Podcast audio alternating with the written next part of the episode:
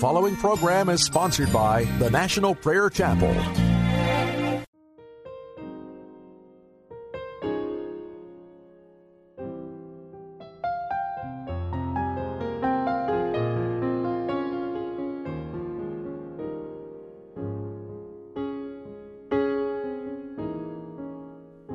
My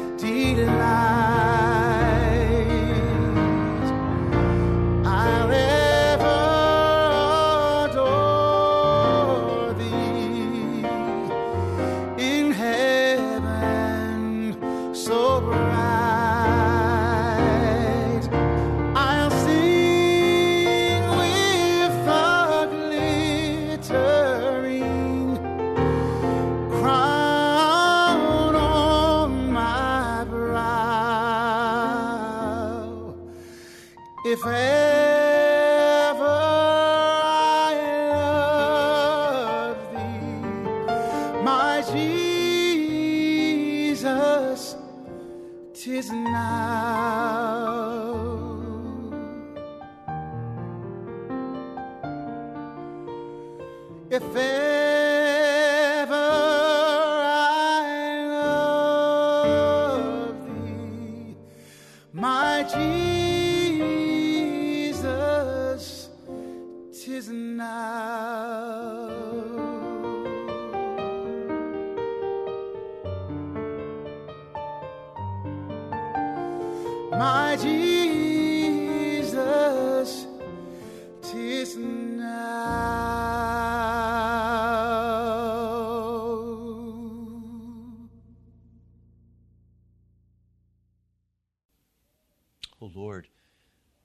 today I ask that you come and with your mighty but gentle hand probe our hearts. For everything lies open before you. Nothing is hidden in our past, our present, or our future. And you have said, Why would you die? Turn from your wicked ways. I know, Lord, it is not your will that any man or any woman should die and be cast into hell. I know it is your will that all men should come to salvation. Lord, probe our hearts today. In the name of Jesus, I pray. America is the number one manufacturer of weapons of war. America murders its babies. In New York City, more babies are aborted every year than are born. America has lived a life of luxury based on our petrodollar that has allowed us to borrow from the nations and consume their wealth so that we could have a lifestyle of the rich and the famous. If you have $3,500 in assets of any kind, you are more wealthy than 50% of the entire world. No nation on the face of the earth has been blessed by God more than America. There was a day when America was the great exporter of the gospel of Jesus Christ, sending missionaries all over the world. Today, nations like the Philippines that we used to send our missionaries to are now sending their missionaries to America. Today, many in the world, in China, for example, view America as the dark nation that needs the gospel light of Jesus Christ. We are no longer the head, we are now the tail. But what I see happening in America is the natural progression that's been going on for many years as the churches became dry bones of orthodoxy with no real experience. If you go back in history to the 50s, the early 50s, you saw a dry bone orthodoxy emerging across the board in the Presbyterian church, in the Lutheran church, in the Catholic church, across every church. And then there was a, a small breath of God as Kathryn Kuhlman and others were blessed by God and they began to breathe life back into the church. And most of those people then, because they didn't have their own personal experience of holiness, were utterly corrupted and God withdrew His Holy Spirit from them. Oral Roberts was one of those men that God breathed life and suddenly began to bring about healings and conversions and conviction. And then he prostituted it with money, and God withdrew from him. God is not going to once more come and bring his power to men and women of God who have not been tested and tried, who know what it means to walk in true righteousness and true holiness. He will not again come and do the same thing. This time, the church literally by our government, has become exiled in America. And the answer to this exiling of the Christian church in America is that the church now is going to have to go underground and it's going to have to form very tight knit communities of people who are utterly committed to following Jesus Christ. There is going to emerge now in America people who are sold out who love Jesus and who hate evil and are no longer going to play in the middle ground. They're going to be real Christians come finally in America. I don't know what persecution will be necessary, but let me just share. Most churches in America are what are called 501c3s designated by the IRS. This happened during the Johnson administration when he was president of the United States. He was able to force through this 501c3 designation. It did not add anything to the church. It was a very clever ploy on his part to cause the churches to think that they needed this to be tax deductible. Prior to this time, all churches were what were called free churches.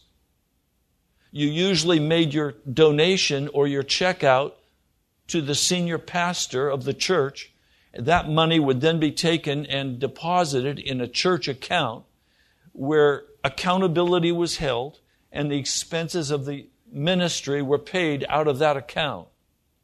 But when the 50c3 came in, the promise was that government would give ministry money to the churches.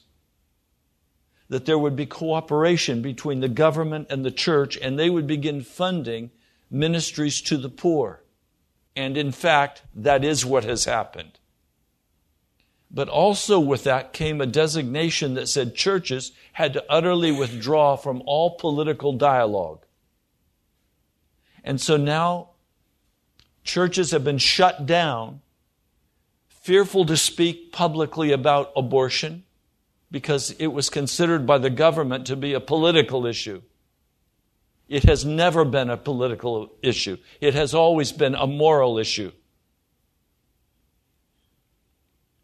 They were not allowed to speak about political issues regarding candidates. This again was a ploy of the devil. Johnson was fearful for his reelection campaign that the churches were too strongly opposed to him because of his support of the Vietnam War. And so he brought in this to silence the dissent of the churches. We were right as a church to object to the Vietnamese War. We should have been wise enough to object to the Iraqi war. We should have been wise enough to object to the Afghanistan war. Today, America is involved in more murder and more mayhem in more countries than any other single nation in the world. If you want to ask about a terrorist nation, America has become, to many people, a terrorist organization. Now, we don't like that. It hurts our pride but talk to the people who are dying with, with predator drone strikes. We live in a horrible time when right is wrong and wrong is right. The problem with the 501c3 has not yet been revealed. Those 501c3 churches are now going to be forced by the U.S. government to perform gay marriages. And if they refuse, they will lose their 501c3 standing. And if they lose that standing, they may very well lose their buildings. Because the law dictates that if you lose your 501c3, you have to then donate your financial assets to another 501c3. So churches have walked into the trap of the government and you're going to see civil disobedience.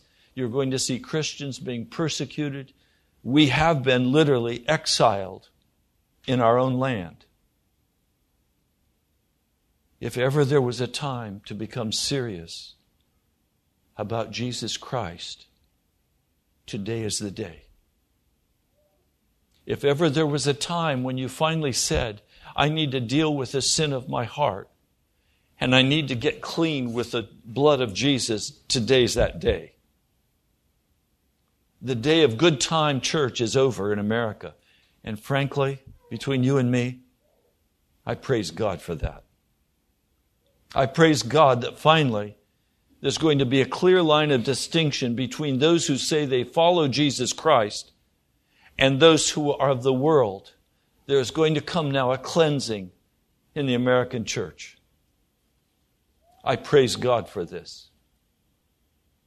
It is a time to be sober. It is a time to very carefully examine who and what we worship. I spoke to a man yesterday, and he said to me, Pastor, you and I have a disagreement. I'm always interested when someone says that to me. I'm not offended by disagreement.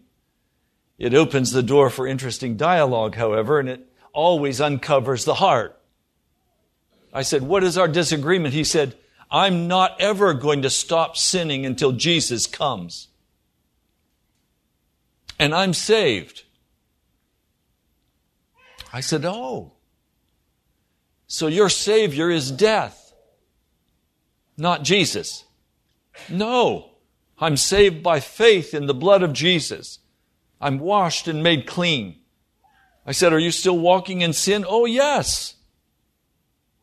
I tried leaving my sin and I couldn't. So I finally settled down and said, I might as well enjoy life. And Jesus will save me anyway. I'm on my way to heaven. He said, I know you disagree with me, don't you? I said, No, it's not a disagreement between you and me. It's a disagreement between you and Jesus. And He's the judge, I'm not. But you will one day soon face the judge and discover that death was not your Savior, but death is where you're going for eternity. And he said, Oh, you're just an old legalist. I said, No, no, please understand me. Righteousness only comes as a gift by the blood of Jesus. But it's real righteousness. It's not make believe righteousness. He changes us. He transforms us. He breathes His life into us and His joy into us. We're changed as a free gift. It's not anything that I've done. I said, Can I tell you the truth? He didn't answer. I said, All right, let me tell you anyway. The truth is, you want to have your life and you want to go to heaven too. You want to walk in your sin and rebellion. You don't want to die. You don't want to be crucified. And you think that Jesus is going to be permissive with you and let you enter heaven. Can I tell you something? No answer. If you go to heaven with your sin, heaven will soon become hell. Because we'll have the same thing we have right now in America. Pretty soon there will be a movement to say, we can have marriage between two men. He said, I don't believe in that. I said, No, but you believe in your sin. That pretty well ended our conversation. We've come to a time when God has to come and begin to probe our hearts. And the question is when your heart is probed by the Holy Spirit, will you resist that probing and say, No, no, no, you don't have the right to come into my heart and convict me of my sin? You just love me, Jesus. You're a God of love. You just love me and leave me alone in my sin. We've come to a time when that probing is going to become very powerful and if you want the peace of God in your heart, you're going to have to come into agreement with Him regarding your sin. If you don't come into agreement with Him and let Him totally remove the wickedness from your heart, you will never have the peace of God. And I tell you honestly, the greatest joy of my heart is to have peace and oneness with Jesus Christ. I woke up this morning with a song on my heart, washed in His blood. I woke up without a guilty conscience this morning. I woke up knowing He has dealt with me. And I invite Him to deal even more with me because I want that peace to deepen in my heart. I want His full peace now, there was a man in Scripture. His name was Peter. Peter denied Jesus three times, went out and wept bitterly because suddenly he saw himself for what he was a self centered man who wanted to use Jesus to accomplish the great work he envisioned of throwing the Romans out and establishing the Jewish state as the supreme nation of the earth. Peter suddenly saw that he was trying to use Jesus and he didn't have the ability to walk with Jesus because his heart was utterly corrupt. He turned on the man who loved him more than any man had ever loved him, more than he could ever hope to be loved. He had betrayed that man. And Jesus had warned him that he would betray that man. He was exposed. He was ashamed. He wept. Now was a time of great uncertainty. Jesus came five times to the disciples in Jerusalem. They were hiding in the upper room, the door locked because they were afraid the Jewish people, the rulers, the Romans would come and seek them out and crucify them like they had Jesus. They were scared. Jesus didn't even knock on the door. He just appeared in the room. And that terrified him because they thought Jesus was a ghost. And he said, no, look, I'll eat this food. Touch me. Feel me. I'm real. I'm risen. And then he said to them, I'll meet you in Galilee. All of the disciples but Judas were from the Galilee area. None of them came from Jerusalem. They were country people. Judas betrayed Jesus. He said, Now I'm going to meet you in Galilee. So they went to Galilee. Oh, please, these men had families. At least some of them did. Peter, we know, was married. His mother lived with him. He took care of, of his mother. What do they do for money? How do they pay their monthly bill? Peter had a fishing business, but the boat has been sitting idle. He hasn't been out fishing. How does he deal with the financial situation they're in? And so now they're waiting. There is no sterner test for the Christian than to be sat down with no way to go forward and no ability to change the financial situation of their life. There is no more difficult test than the test of whether or not God will provide for us or whether we must go out and do whatever we have to do to create the wealth so that we can survive. Many have been tested on this point and have failed the test part of the call to follow Jesus is that our businesses belong to Jesus. Our jobs belong to Jesus. Our money belongs to Jesus.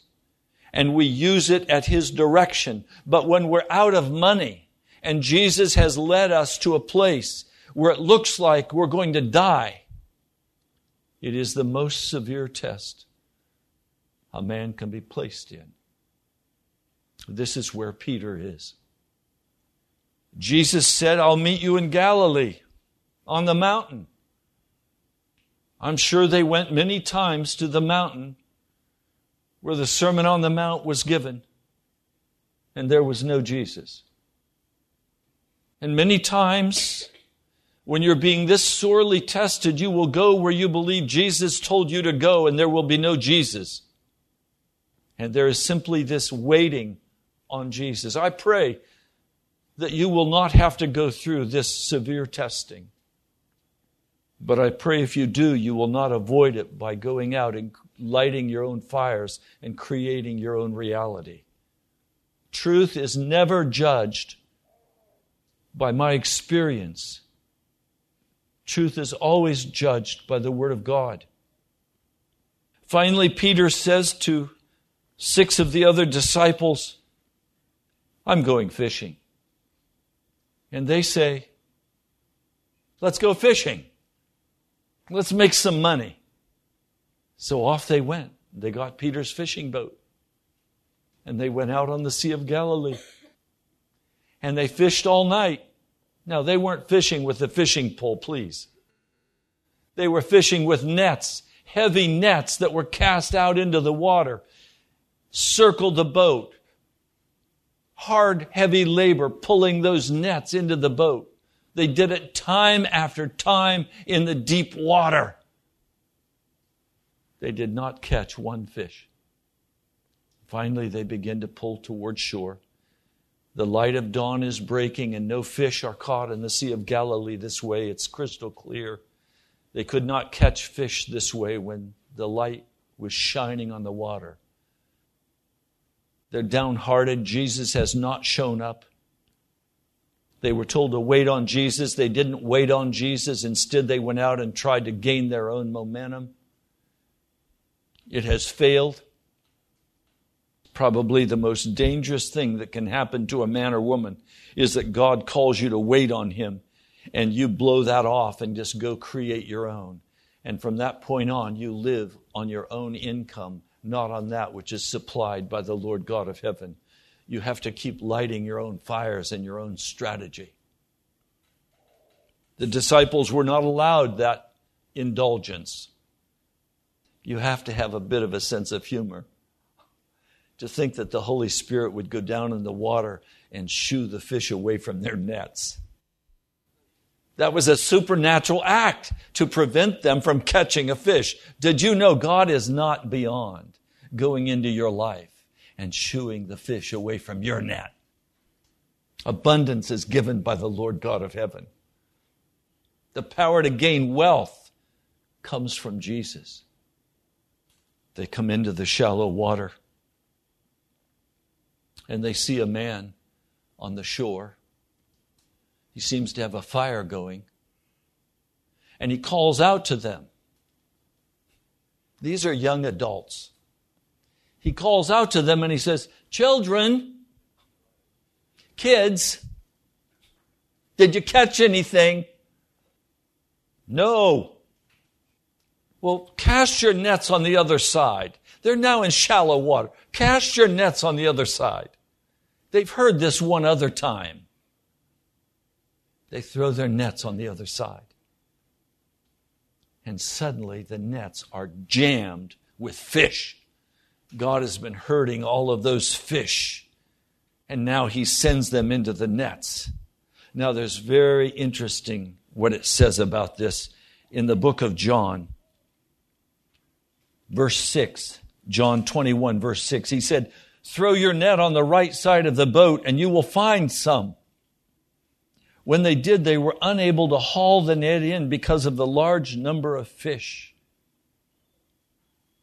And if you continue reading, it says, the net did not tear. In other words, God sent the fish that should have ripped the net to shreds and they should have lost everything. But the equipment did not malfunction because the fish were ordered by God into the net. I hope you get what I just said. When God comes and begins to breathe into us and give us direction regarding where He wants us to go, He's not going to let a breakdown occur that will destroy what He's told us to do. He's going to open the way. Now, for some of you, that may be customers coming into your business. For some of you, it may be contracts that need to come. For some, it may be people who come, who need to come and join your business. He knows how to herd people together, contracts together, people together, fish together. God knows how to order every step of our lives. He knows how to go out and clean up our messes. He knows how to create something beautiful out of what is ugly. And he also knows how to sit us down and say, Sit down there, you've got time out. Just wait for me to come. I'm almost shy of asking Have you ever been sat down in time out by God? Where suddenly your health is gone? Or suddenly your money's gone? Or suddenly your precious wife or husband is gone? suddenly everything crashes and you're in timeout. Now, you can get mad. You can try to get even. You can try to avoid it. Or you can come to the Lord God of heaven and say, I'm going to wait on you. And I'm going to watch what you want to do. And I'm going to wait for you to open the door. And if you don't come, I'm going to die. I don't think anything pleases God more than for a man or woman to finally come to an end of themselves and say, Okay, I will wait upon you, Lord. I will wait upon you. They catch all of these fish, and the disciple John says, That's Jesus. And Peter grabs his outward garment. He jumps into the shallow water. I don't know now, maybe it's two feet deep. They're wrestling with fish. They're flopping everywhere. They're trying to throw them in the boat. The boat's about to sink with all the fish in it. Peter's not interested in fish anymore. It's Jesus on the beach. So he jumps in the water and makes his way to Jesus. It says, as soon as Simon Peter heard him say, It's the Lord, he wrapped his outer garment around him and he jumped into the water. Verse 8, this is John 21, verse 8. The other disciples followed in the boat, towing the net full of fish, for they were not far from the shore, about a hundred yards. And when they landed, they saw a fire burning coals, and there were fish cooking. Breakfast, fish fry. Jesus said to them, Come on, bring some of the fish. So Simon Peter climbed aboard and dragged the net ashore. He was the muscle man. All the others couldn't drag it, but Peter laid his hands on it and it moved. It was full of large fish, 153 of them. But even with so many fish, the net was not torn. Jesus said to them, Come and have breakfast. None of the disciples dared ask him, Who are you? They knew it was the Lord. Jesus came and took bread and gave it to them. He did the same with the fish. When they'd finished eating, Jesus said to Simon, Simon, son of Jonah, do you, true love me, do you truly love me more than these? Now, it does not say here, but it will say later, that they were walking away from the fire as this conversation began. Jesus said, Peter, come, I want to talk to you. I don't think there's anything that brings more joy to my heart than to hear Jesus call me and say, Come, I want to talk to you, Ray. He may not say it out loud, although he has. It may just be a quiet knowing in my spirit that he's saying, Come, I want you to pray.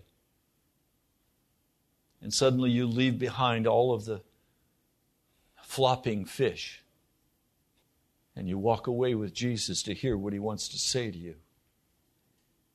Now, I want you to notice in what he's going to say in this conversation that Jesus is not primarily concerning himself with doctrine. He's not concerning himself with beliefs. He's concerning himself with the question Do you love me? Do you love me? You will not love Jesus if he has not forgiven you for your sins. If you still hold the right of your own life in your own hand, you will not love Jesus Christ.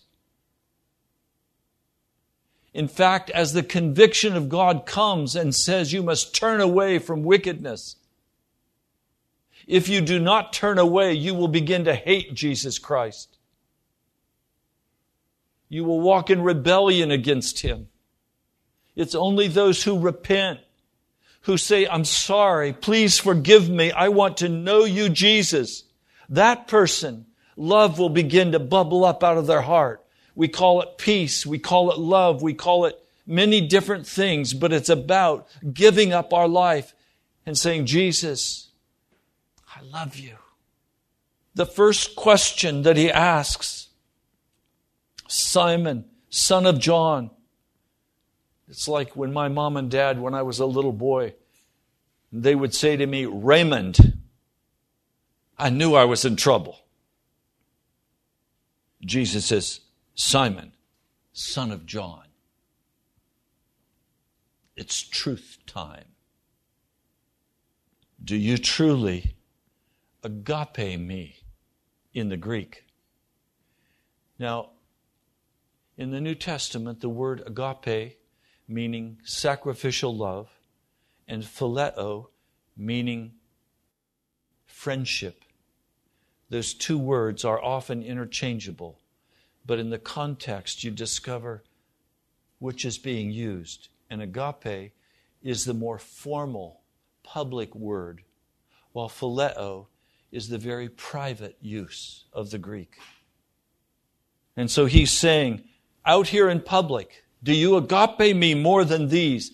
Now the question has always been, who's, who's he talking about when he says these? One scholar will say he's talking about the disciples. Another scholar will say, no, he's talking about the fish. It's obvious from the context of the passage. It's been all about fish. So I believe he's saying, Simon, son of John, do you agape me? Are you sacrificing yourself for me more than for these, these fish?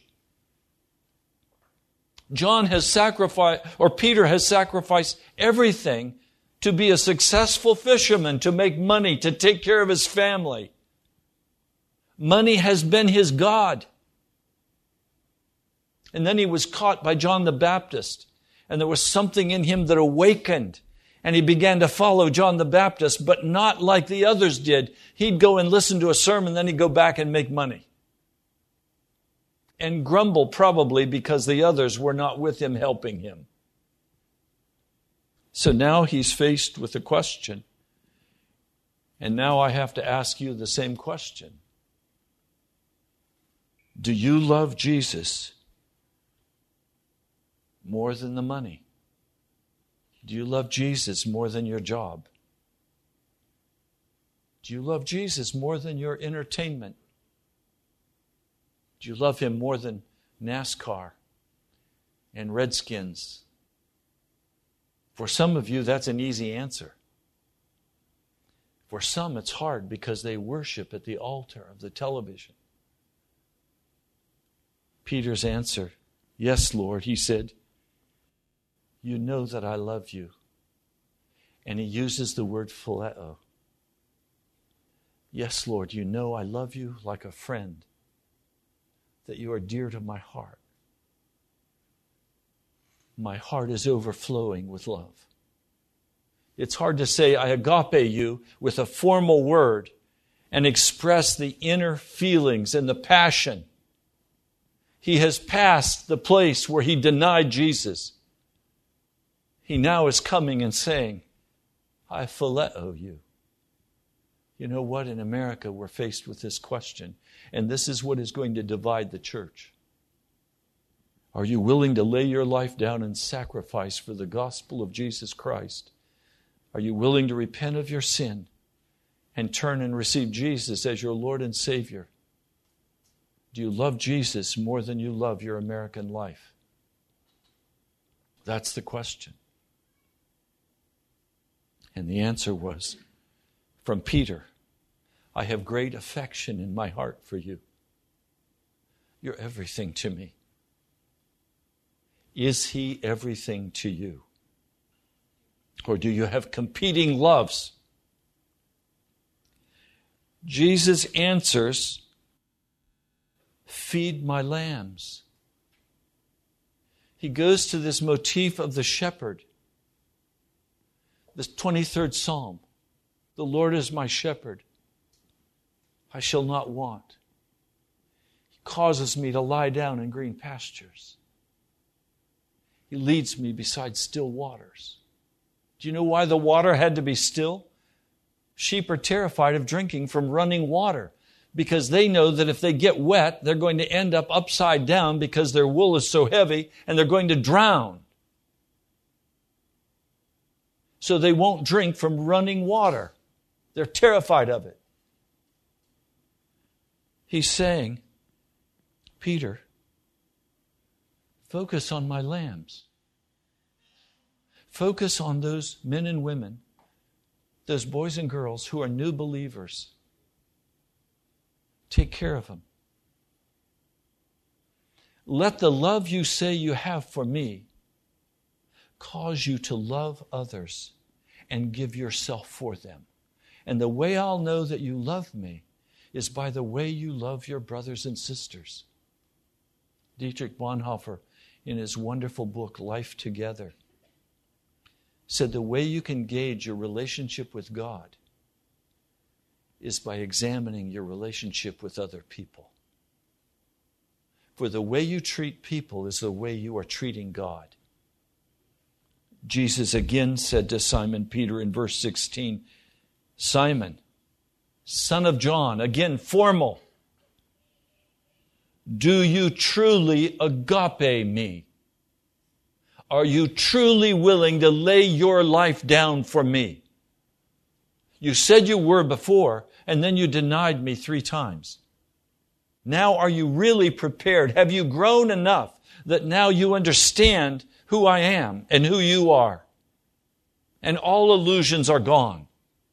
Will you truly lay your life down for me? Peter answers again, Yes, Lord. You know that I phileo you.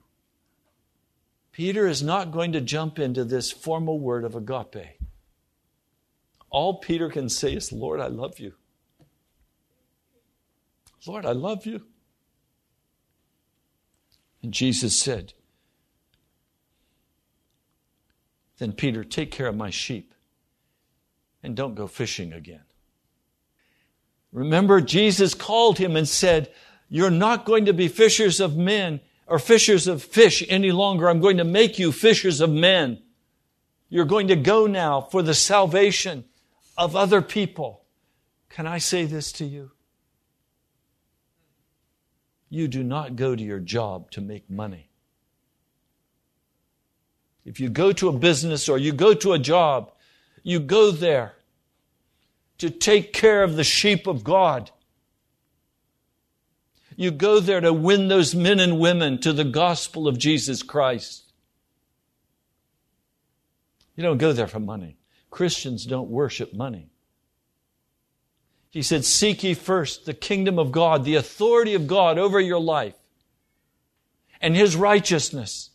And then all of these things that the pagans go after, I know you need them, I'll supply them. Money for food, money for housing. You have all these things you need. I know you need that. I can't go to the grocery store and, and say, Mr. Wegmans, please take my faith in Jesus to pay for this bill. No, they want dollars.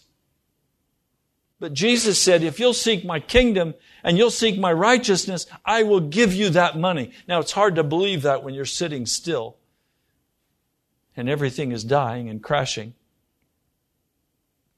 And we want to go fishing. And Jesus said, No, come and get my authority over your life. Take care of my sheep. A third time, remember how many times Peter disowned Jesus? Three times. Jesus is literally reestablishing Peter and letting Peter know, I forgive you for denying me. And I now am bringing you back, and now I'm reassigning you as a fisher of men every one of you in this house is a fisher of men if you serve Jesus Christ. Do you know what the word pastor means? Pastor is the Latin for shepherd. You are all called to be pastors. You are all called to be shepherds of other people that you serve by feeding them and loving them and having compassion upon them. The third time, Jesus once more formally says, Simon, son of John, do you love me? But this time there's a change. He does not say, Jesus did not say this time, Do you agape me? This time he says, Do you phileo me? Do you phileo me? And this time, Peter is heartbroken because now he knows that the question is being asked of him Do you really have such affection for me? And every one of us today has got to honestly answer the question Has anger risen up in your heart because of your condition, because of your circumstances? And has that phileo love of your heart turned cold because you have become angry about the circumstances of your life? And you've gone out and said, I've got to do what I've got to do. Or does your heart overflow with that warm, rich, affectionate love. Jesus loves you. I want you to hear that, every one of you. Whether you're a Christian or not, Jesus loves you. And He died for you. And He wants you to have life. He's willing to give you life. But the question is will you repent? And do you love him more than the fish? Jesus says, Now feed my sheep. In other words, he's saying, Be available. Do the chores. Remember the story of the prodigal son? He returns home to the father from the pig pen. They have a great party. But what happened the morning after the party? I can tell you. Dad said, now hit the fields. Let's get some work done on the farm. The Christian walk is not just a party. It's okay. Let's get some work done. Let's feed the sheep. Let's be responsible for, for being a part of family. Every one of you today are invited into the family of God. Some of you are not a part of the family of God. You are invited into the family of God. I'll take it another step. You're invited today to be a part of the exiled people called Christians who are going to have to face the reality of a changed circumstance where we could live in luxury with the world to a time of great hardship and famine. When you were younger, you dressed yourself, you went where you wanted. But when you are old, you will stretch out your hands, and someone else will dress you and lead you where you do not want to go. Jesus said this to indicate the kind of death by which Peter would glorify God. And then he said to him, You follow me. Can you hear that in your heart today? You are called to follow Jesus. Now, you are either going to say yes or you're going to say no. You're either going to repent and get right with Jesus and let His blood pay the atoning price, the sacrificial price for your sin, or you're going to stand before the judgment bar of God with no atonement and with no covering and be cast into the depths of darkness in hell. The time for wavering is over. It's decision time. Will you serve Jesus? It is not an emotional issue necessarily although it may be accompanied by emotion. It is very much a question of the mind and the heart. What is it that you choose in your inner being? Do you choose to be your own God? Do you choose another God? Or do you choose the Lord God of heaven who paid the price for your salvation? Follow me, he says. Now I love Peter. He's so much like I am and you are. He turns and he looks around to see who's watching. And he sees that John is following, probably trying to catch what Jesus is saying. Have you ever sat in a restaurant and listened to a conversation going on at the next table? You're not supposed to listen, but you can't help yourself. It's so fascinating. And that's where John was. He was listening. And Peter turned and saw the disciple whom Jesus loved was following him. In verse 21, when Peter saw him, he asked, Lord, what about him? Jesus has just told Peter that he is going to die a martyr's death of crucifixion. We know today through church history, he did die. He was crucified. He was crucified upside down because he said he was not worthy of being crucified like his Lord. So he died crucified upside down. Jesus answered Peter, If I want him to remain alive until I return, what is that to you? You follow me. So stop worrying about everybody else. It's your choice, it's your decision. God doesn't have any grandkids. He only has children, either who are submitted and committed and forgiven, or children who are in rebellion and walking in darkness. He only has two kinds of kids. I rejoice today that we have finally come to a place in America where compromise is no longer a possibility. It's time for the exiled to come together and form the body of Christ in a new way.